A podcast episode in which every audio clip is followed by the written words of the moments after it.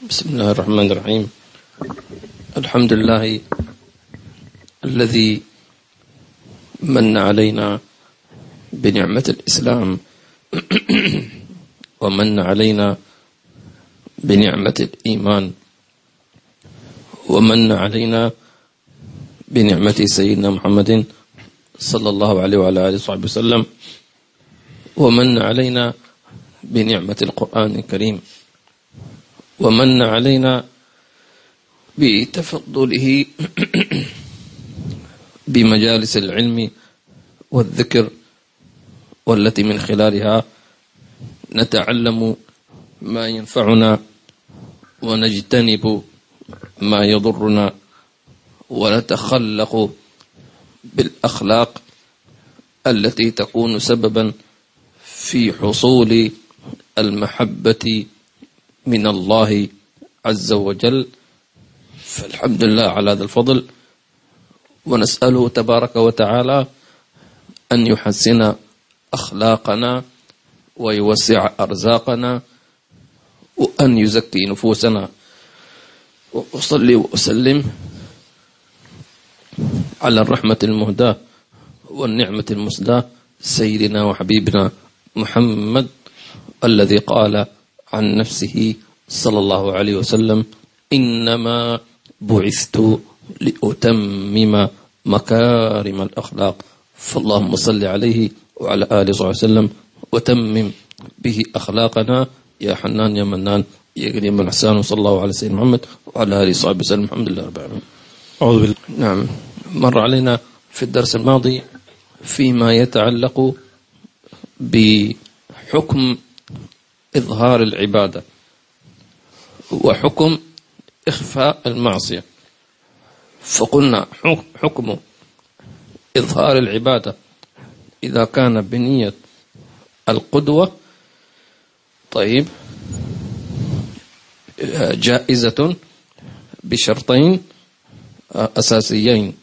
الشرط الأول أن يكون مخلصا في ذلك. الشيء الثاني أن يكون هو نفسه قدوة لغيره كالأب لأبنائه الأم لبناتها المدرس لطلبته المسؤول أو الحاكم لرعيته. طيب فيكون ذلك أيضا يكون إظهار العبادة. آه نسيت المسألة هذه. في الفرائض. أكثر شيء. فمثلا حينما يزكي الحاكم ويعلن أنني أخرجت زكاة مالي فهذا لكي يقتدي به التجار. تمام؟ فهذا فلذلك فليس كل الأعمال تصح أو تصلح للإظهار يعني هناك أعمال مثلا قيام الليل هي سنة أصلا. فهنا يعني آه يعني يكون الإظهار العبادة بالخصوص. إذا كان للقدوة إنما هي تكون بالخصوص في الفرائض. أما في النوافل فلها أحكامها تتعلق بتفاصيل أخرى. نعم. بسم الله. بسم الله الرحمن الرحيم. وصلى الله على سيدنا محمد وعلى آله وصحبه وسلم. من كتاب الأربعين في أصول الدين للإمام أبي حامد الغزالي رحمه الله تعالى ونفعنا به بكم وجمعنا به بكم في الفردوس الأعلى. رضي الله عنكم. خاتمة في مجامع الأخلاق ومواقع الغرور فيها. اعلم أن الأخلاق الذميمة كثيرة ولكن ترجع أصولها إلى ما ذكرناه ولا يكفيك تزكية النفس عن بعضها حتى تتزكى عن جميعها. ولو تركت واحدا منها غالبا عليك فذلك يدعوك إلى البقية. لأن بعض هذه يرتبط بالبعض ويتقاضى بعض الأخلاق الذميمة بعضا ولا ينجو إلا من أتى الله بقلب سليم. والسلامة المطلقة لا تنال بدفع بعض الأمراض بل إنما تنال بالصحة المطلقة كما أن الحسن لا يحصل بحسن بعض الأعضاء ما لم يحسن جميع الأطراف. نعم. يقول الإمام الغزالي رحمه الله تعالى أن ما مر من ذكر بعض الأخلاق المذمومة إنما هي أصول. أصول. ولكن يترتب على تلك الأصول فروع. وكأنه يقول لنا إنما أنا أعطيتكم أصول الأخلاق المذمومة والتي إن استطعتم أن تتخلصوا منها فإن أتباعها سينتهي كذلك. مثل ما يسمونها آه، إيش يسمون؟ تبعات الأمراض وغير ذلك. فمثلا من أصول الأمراض الرياء. طيب يترتب تحت الرياء حصول العجب حصول الكبر حصول وكذا والكبر يتولد منه الاستحقار. واضح؟ الغرور يتولد منه آه كذلك آه شهود النفس. شهود الاستحقار في في مقارنة. أما شهود النفس بأن لا, لا يرى أحدا إلا هو. فلذلك فالأمراض هذه أصول تندرج تحت أمراض أخرى. والإمام الغزالي يقول لا يكفي أن تكون بريئا من الكبر. يعني مثلا يقول من غزالي ما معنى؟ لو أنت لست متكبرا ولست معجبا ولست مرائيا ولست حقودا تمام؟ ولكنك عندك سوء ظن ما تنجو. واضح؟ النجاة إنما تكون كما قال الله عز وجل إلا ما أتى الله بقلب سليم. سليم يعني ما فيك أي مرض. سليم. واضح؟ فلا بد أن تتطهر من جميع الأمراض. ولكن من رحمة الله عز وجل كما ذكرنا أن بعض الأمراض أصول تندرج تحتها أمراض فرعية. إذا تطهرت من الأصل ذهب الفرع. واضح؟ فلذلك فالإمام الغزالي يقول يعني فعلا لما واحد يتفكر يتفكر أنه لا ينجو إلا ما أتى الله بقلب سليم فمعنى لابد أن يتطهر من جميع الأمراض. وليس شيء من رحمة الله عز وجل أنه إن جاءك الموت وأنت سليم هذا هو آه، يعني يعتبر آه، من أسباب النجاة أيضا. يعني ممكن الواحد يجاهد نفسه. في مرض الكبر يجاهد سنة سنتين ثلاث أربع خمسة. إن كان صادقا سينصره الله والذين جاهدوا فينا لنهدينهم سمنا بحيث أن لا يأتيك الموت إلا وقد تطهرت. من ها هنا من ها هنا أحيانا بعض العباد يجتهد ويجتهد ويحاول لكن مسكين شيطانه زي ما يقولوا إيش؟ يعني متسلط عليه.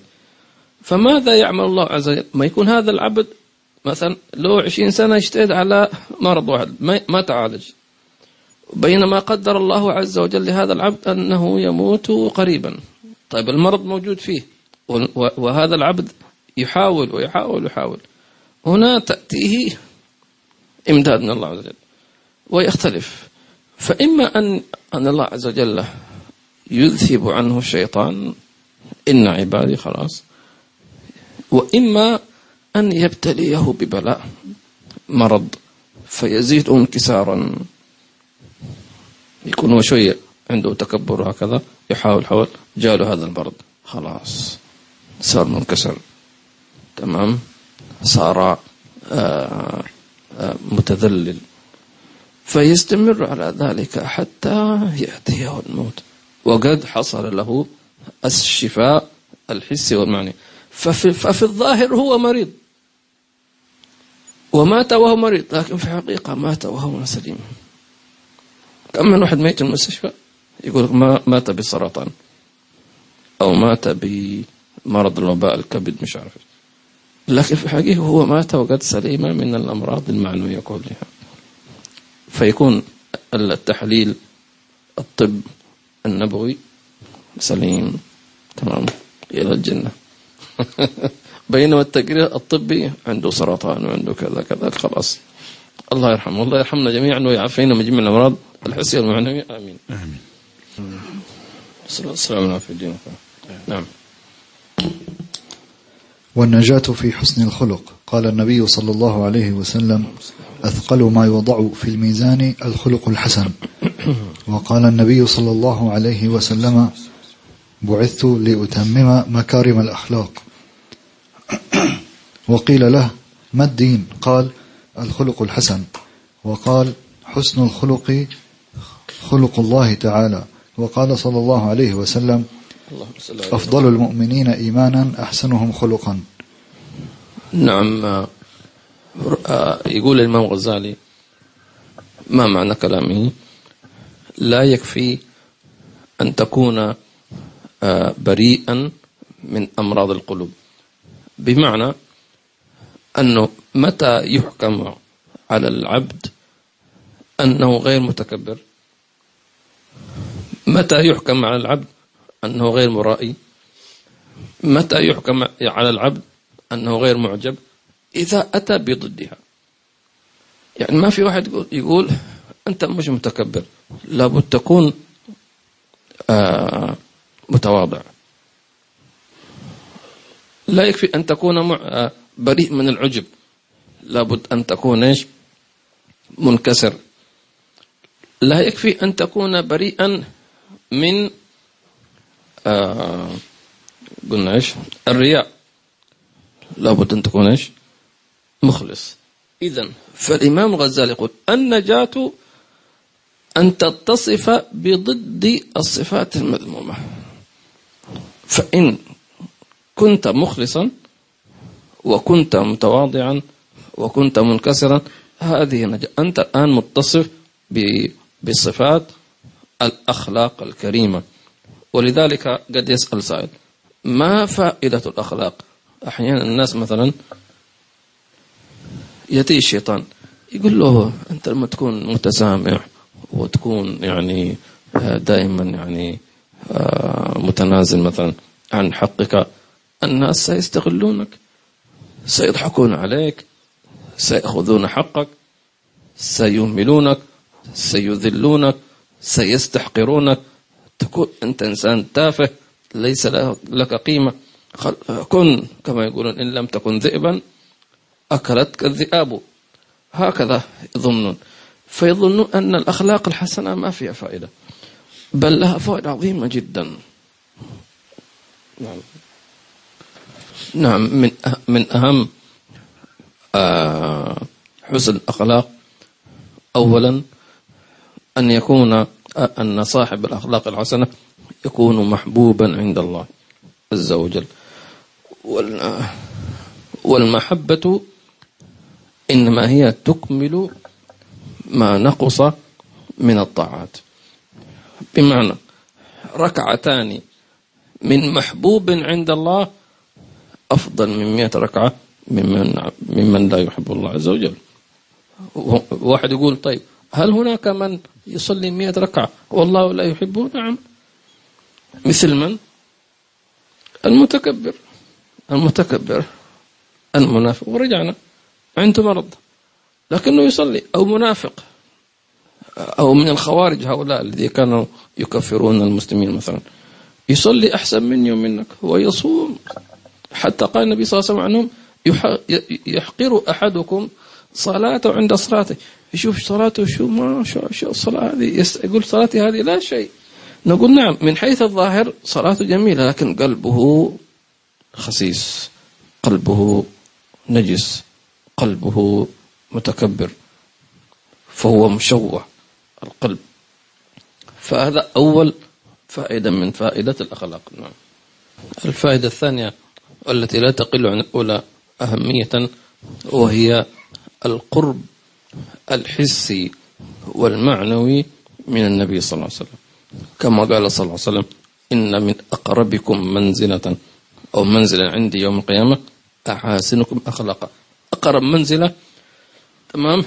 من حيث في قلب النبي صلى الله عليه وسلم. هذا مقام كبير جدا. أن تكون عند النبي مقرب. طيب؟ مثل مثل تقول إنسان تقول أنت منزلتك عندي كبيرة جدا. ولو كنت أنا ما أشوفك أو ما أتصل عليك أو أنت في بلد أنا بلد لكن ترى منزلتك عندي أقرب من الناس. ثم المنزلة الحسية في الجنة. أقربكم مني منزلا لأن أهل الجنة تكون له منازل في الجنة منزل. فلما يكون أنت منزلك يعني بيتك بجانب بيت النبي صلى الله عليه وسلم. تمام؟ أنت تكون مجاور للنبي صلى الله عليه وسلم. معناه ماذا معناه؟ معناه أنت ستكون في أعلى درجات الجنة لأنك جوار النبي صلى الله عليه وسلم. واضح. فبحسن أخلاق. فهذه مرتبة عظيمة جدا. إن أقربكم مني منزل أحاسنكم أخلاقا فاللهم اجعلنا من خواصم بعافية. لكن هذه منزلة أن تكون أقرب عند النبي صلى الله عليه وسلم لا يكفي أن تكون حسن الأخلاق بل تكون أحسن. قال أحاسنكم أخلاقا. فلا يكفي أن تكون عندك أخلاق طيبة. لا المفروض تكون أنت عندك أحسن الأخلاق. واضح؟ يعني أحسن مكارم الأخلاق أعلاها أو قريب منها أعلاها. واضح؟ فكلما كنت عندك أعلى آه، الأخلاق أحسنها مش حسنة أحسن فأنت تكون أقرب. لأن هذا هذا ميدان. لأن ما من إنسان في الآخرة يتمنى إلا أن يكون عند النبي صلى الله عليه وسلم. فلا بد أن يفتح باب تنفس فالله يجعلنا إياكم من أحاسن من أحاسن الناس أخلاقا في عافية. آمين. من هنا آه، يتعجب بعض الناس. يقول ليش أنت لابد أن واحد يسلك عند شيخ تمام؟ لأن السلوك عند الشيخ يعطيك أعلى الأخلاق. فوق. أما إذا لم تلتزم الشيخ مش لازم. ستكون يعني إنسان مسلم. يعني المسلم من سلم الناس إيش؟ من لسانه. جزاك الله خير. ما تسب ولا تلعن ولا تغتاب. بارك الله فيك. فأنت في مستوى الناس سلموا من شرك. تمام؟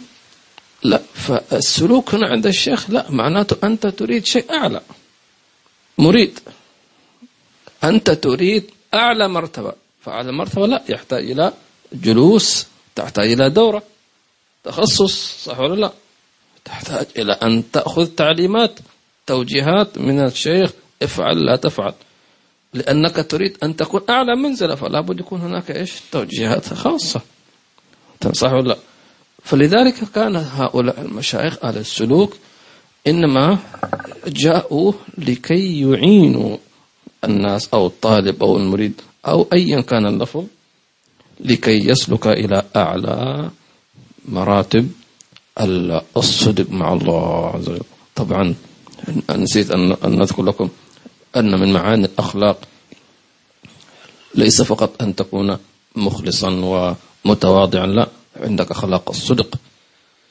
مقام الصدق هذا مقام الصدق يعني مقام عظيم. والله عز وجل قال آه قال الله هذا يوم ينفع الصادقين صدقهم فاللهم اجعلنا من قواصم في عافية آمين. نعم. الفائدة الثالثة من فوائد الأخلاق أنها ثقيلة في الميزان. لها وزن. لماذا؟ آه سنذكر ذلك. قال صلى الله عليه وسلم أثقل شيء في الميزان خلق حسن. أثقل شيء. وقال في حديث آخر قال إما مع الحديث إن الرجل لا يبلغ مرتبة القائم الصائم. يقيم الليل ويصوم النهار. إن الرجل لا يبلغ طبعا الرجل يقصد به سواء كان ذكرا أو أنثى إن الرجل لا يبلغ مرتبة القائم الصائم وذلك بحسن خلقه. ممكن واحد ما يقيم الليل أو أو يصلي ركعتين ويوتر وينام ما شاء الله. وغيره يقوم ويقرأ جزء جزئين ما شاء الله. لكن الذي يقيم الليل هذا يستحقر شوف الناس نايمين. كانوا سهرين في الليل. كل واحد يشخر الحين. وأنا قاعد أصلي. الحمد لله. تمام. هو هو الحين يستحقر. ما ما شاف نعمة الله عليه. هو يستحقرهم. هذا. بينما الآخر ما ما أقام الليل. يعني صلى العشاء وركعتين وركعتين. وأوتر ونام ولكنه نام. تمام؟ ونيته أو مثلا آه تفقد جيرانه. هل هذا جاري جيعان مثلا؟ تمام. قال لزوجتي أعطي الجيران مثلا شيء من الفواكه. تمام. شاف ولد الجيران يلعب فأعطاه هدية فرحوا بها مثلا. نام. والناس كانوا رضانين عنه فرحانين. أو مثلا آه، قبل أن ينام استسمح من زوجته سامحيني إذا قصرت معك تمام ما شيء. أو عمل شيئا أفرحها. تمام؟ غسل مواعين المطبخ مثلا. تمام؟ ففاجأ زوجته ما شاء الله كل شيء نظيف. ففرحت من جبر خاطرة مثلا. بينما هذاك أقام الليل ملابسه مبعثرة ولم ينظف مش عارف إيش وإلى آخره. فهو لا أرضى الله عز وجل بحسن الخلق ولا جبر خاطر زوجته. أقام الليل مثلا هو أقام الليل وزوجته مثلا تنتظره ما تعشى معها ولا كذا. تمام؟ فيكون بذلك أحزن انسانا. ولذلك نقول فإن الخلق الحسن نفسه ثقيل في الميزان. قالوا لماذا الخلق الحسن ثقيل في الميزان؟ قالوا لأنه ثقيل على النفس. فكلما كان الخلق ثقيل على نفسك اعلم أنه ثقيل في ميزانك. الله يعين إن شاء الله. لا إله إلا الله. أيضا من فوائد الأخلاق الكريمة أنها سبب لمغفرة الذنوب. ويمكن خلق واحد من أخلاق القلوب يكفر الذنوب كلها والكبائر كذلك. ودليل ذلك أن النبي صلى الله عليه وسلم أخبرنا عن بغي من بغايا بني إسرائيل يعني امرأة زانية والعياذ أو عاهرة كما يقولون الله عز وجل. فقال أن ما معنى النبي حديث أن الله غفر لبغي من بغايا بني إسرائيل لأنها عندما رأت كلبا يأكل الثرى من من العطش الثرى التراب المبلل بالماء. كان يمتص الماء ثم يخرج التراب من من من الظمأ. فقالت ركزوا معي لقد بلغ هذا الكلب مبلغي من الظمأ. فأخرجت خفها أي نعالها وملأته ماء فشرب. فغفر الله لها. المغفرة يا جماعة الخير ليست فقط للسقيا بل أيضا لوجود الرحمة في قلبها. واجد؟ مفهوم؟ لقد بلغ هذا الكلب ما بلغت هذا الرحمة. فالله عز وجل يرحم العبد. تمام؟ بصفة الرحمة من لم يرحم لا يرحم. يرحم من في الأرض يرحمكم من في السماء. فكانت هذه الصفة يحبها الله. يحب الله. فإذا وجد فيك صفة يحبها غفر الله لك. إن وجدناه صابرا. إن إبراهيم لحليم أواه منيب. تمام؟ كريم. وأيضا في السخي. السخي اللي هو الإنسان الكريم. جاء في الحديث ممكن إنسان يكون مقصر شوية في بعض الطاعات وكذا ولكنه كريم. فيقول جاء عنه صلى الله عليه وسلم إن الله لا يأخذ بيد السخي حتى يدخله الجنة. الله. كما قال الله عز وجل ما على المحسنين من سبيل. كما مر على الإنسان ما معناه أو من معاني أنه إنسان قدامك إنسان كريم وشهم وعند الأزمات يكون حاضر متفاني. طيب بتستحي أنك أنت تعاتبه. صح ولا حتى لو كان مقصر لو أنت مدير شركة عندك مثلا موظف موظف شوي يقصر ولكنه آه مثلا يعني أخلاقه عالية محترم ما يتكلم عليك. ولا يغتابك ولا ولا مقصر شوي. تستحي أنك أنت تخصم راتبه فتكون الأخلاق شافعة له. تمام؟ فلذلك يعني كم من الطلاب قصر فعفي عنه لأخلاقه. عفي عنه لأخلاقه. وكم أيضا من إنسان آه، يعني حصل منه بعض السقطات فشفعت له أخلاقه. فلذلك إن الله لا يأخذ بيد الرجل السخي حتى يدخله الجنة. فاللهم اجعلنا من الأسخياء بأموالنا وبأخلاقنا. نعم. آمين. آه، أيضا نضرب بمثال قريب. مثلا في بالنسبة لصدقة الإطعام. الشخص مثلا آه، صار عنده فائض من الطعام يعني فقال بدل ما يرمى في الزبالة نتصدق به على الجيران. طيب. وفعلا تصدق به الجيران ولكن لأنه أصلا فائض أو الثلاجة مليانة ما في مكان. تمام؟ أعطوا الجيران.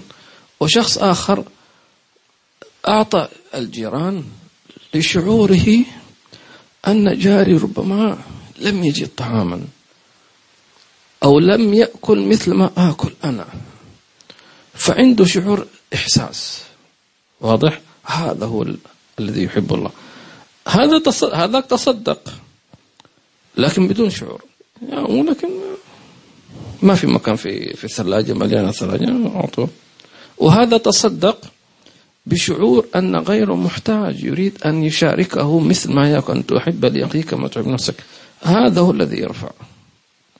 ولذلك هذه البغي كانت في هذه الصفة. إن لقد بلغ هذا الكلب ما بلغت أنا. أنا وهو في نفس المرتبة. تمام؟ فسقته وأقامت نفسها ما قام هذا الكلب. فسبحان الله ما كانت تخليه يموت كلب ترتاح خليه يموت. نجس. الله يعين إن شاء الله. لذلك فرق ما بين من يتصدق بتمرة للثواب فقط وما بين من يتصدق بطعام للثواب ولأنه يريد الثاني أن يشبع أن يرتاح أن أن يكون مطمئن. أيهما أفضل؟ الثاني طبعا. وإن كان كل واحد يأخذ ثواب لكن شتان ما بين هذا وذاك. نعم.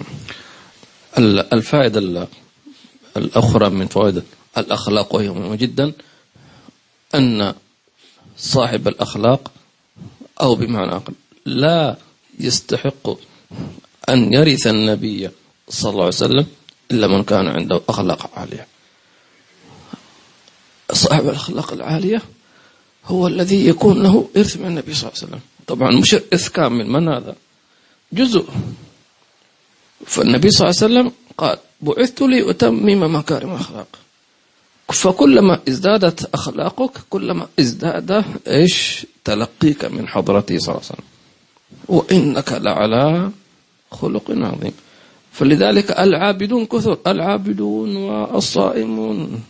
لكن أكثرهم وارث من كان عنده أخلاق كريمة جدا. ولذلك كان الصحابة هم أكثر الناس ورث النبي صلى الله عليه وسلم مع أن التابعين كانوا أكثر عبادة. لكن الصحابة كانوا آه، أخذوا صفات النبي صلى الله عليه وسلم. وأكثر الصحابة أخذا لصفات النبي صلى الله عليه وسلم من حيث الخلفاء سيدنا بكر الصديق رضي الله عنه وأرضاه. فكان أكثر من هذا رضي الله تعالى عنهم وأرضاهم ونفعنا بهم. آمين. ثم إن شاء الله الإمام الغزالي سيذكر آه، حقيقة الأخلاق ما هي بالتفاصيل. إن شاء الله تعالى نذكر ذلك في الدرس القادم حتى نتعلم أكثر عن حقيقة الأخلاق الكريمة أو مجملها فيما تكون اللهم وفقنا لما تحب وترضاه. آمين. اللهم آمين. فاتنا الله يجعلنا وإياكم من أهل الأخلاق الحسنة العظيمة. أحسنها. اللهم اجعلنا من من وراث النبي صلى الله عليه وسلم. اللهم آت اللهم ربنا آت نفوسنا تقواها وزكها. أنت خير من زكاها. أنت ولي ومولاها. ارحمنا وارحم موتانا وموتى المسلمين يا رب العالمين. ربنا آتنا في الدنيا حسنة وفي الآخرة حسنة وقنا عذاب النار. اللهم أعز الإسلام وانصر المسلمين واهدل الكفر والكافرين ودمر أعداءك أعداء الدين. اللهم من أراد بالإسلام والمسلمين خيرا فوفقه. ومن أراد بالإسلام والمسلمين سوءا فأهلكه إن لم تهده يا رب العالمين. صلى الله تعالى وسلم. وارحم موتى موتى المسلمين. ومن استشهدوا في في نيوزيلندا من المسلمين ومن غير ومن المسلمين في مشارق الأرض. ومغاربها من عرف عرفناهم من لم نعرفهم. اللهم اعد درات من الجنة بسر أسأل الفاتحة وإلى حضرة النبي.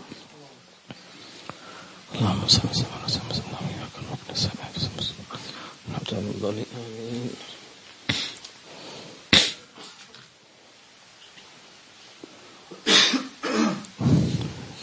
وعليكم السلام ورحمة الله وبركاته. كيف يحكم أو يحكم الإنسان على أخلاقه ليعلم أنه قد وصل في مجاهدته إلى ما يرضي الله عز وجل عنه. آه، أما في عالم الدنيا فلا يستطيع أن يجاوب يظل مجاهدا حتى يأتيه إيش؟ اليقين. تمام؟ من الله تبارك وتعالى. فإذا جاءه الموت تتنزل عليهم الملائكة وتبشره. واضح؟ لأن المؤمن لا يمكن أن نقول له الآن أنت أخلاق طيبة. سليما كما ذكرنا. ومعنى السلامة أقلها كما ذكرنا أن يحب لأخيه ما يحب لنفسه. إذا وصل الإنسان إلى أنه يحب لأخيه. ما يحب لنفسه نقول أنت الآن بدأت في طريقك إلى الأخلاق الحسنة. لكن هذه بداية. بداية بعدين أعلى منها أن تحب لأخيك أفضل ما تحب لنفسك تمام؟ ثم أعلى الإيثار. وهكذا. الله يوفقنا وإياكم. لما يحب الله نعم هذه الأخت خلود. تقول جزاكم الله خير وإياكم وأكرمكم بما هو أهل. آمين جميعا. آه، تقول أن البعض يقولون بما أن الله قد غفر للبغي بسقياها فلا نتعبد ولا نتعب أنفسنا نغط أبصارنا تمام ونترك ما ونعمل مثلها وكفى. تقول هكذا سمعت بعض الشباب. اللي فهمت من السؤال أن بعض الشباب أعجبوا هذا الحديث فيقول خلاص ليش تعب أنفسنا؟ يعني ليش نغض بأبصارنا ونحمي أنفسنا؟ ما لا تمشي مع بنت ولا تتكلم حرام ولا تشرب خمر.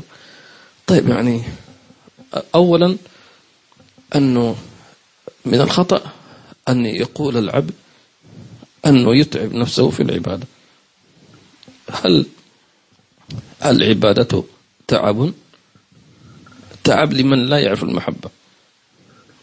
فعبادتك لله ليس مجرد صورة هي حب. والمحب لا يتعب من خدمة محبوبه. صح ولا ما يتعب. أمك أمهاتنا كانت تتلذذ بالتعب لأنها تحبك. تسهر تتعب. تشقى لكن الحب هو الذي أعطى هذه الطاقة الهائلة. سبحان الله. كذلك علاقتنا مع الله. ليست علاقتها أوامر. افعل لا تفعل. صلي صم لا تشرب الخمر لا كذا. لا. الشيء الثاني أنه أو يقول هذا الشاب أو الشاب أنه نحن نعمل مثل هذا البغي. نقول وهل يضمن إنسان عمره أصلا؟ وهل يضمن إنسان قلبه أصلا؟ وهل يضمن إنسان أنه يتوب أصلا؟ يعني سبحان الله نسأل الله عز وجل أن يتوب علينا وعليكم وعليهم جميعا. آمين. اللهم آمين. بعدين مسألة مهمة جدا أنه مثلا هذا الذي يقول أنا سأعمل مثل هذا البغي. تمام؟ و ثم يغفر له لي. نقول ضحك عليك الشيطان أصلا. لأنه إن الله يغفر الذنب ذنب العبد ما لم يصر. ولم يصروا على ما فعل. لكن هذا الذي يقول أنا سأفعل سأفعل مثل هذا البغي معناته أن هذا مصر. ناوي أنه يعصي أصلا. ففرق ما بين من يخطئ فيتوب ويندم وما بين أصلا لا يخ... لا يندم ولا يبكي. ولا يعرف ولا يقرأ باب الله عز وجل ويصر على الاستمرار فكيف يغفر له؟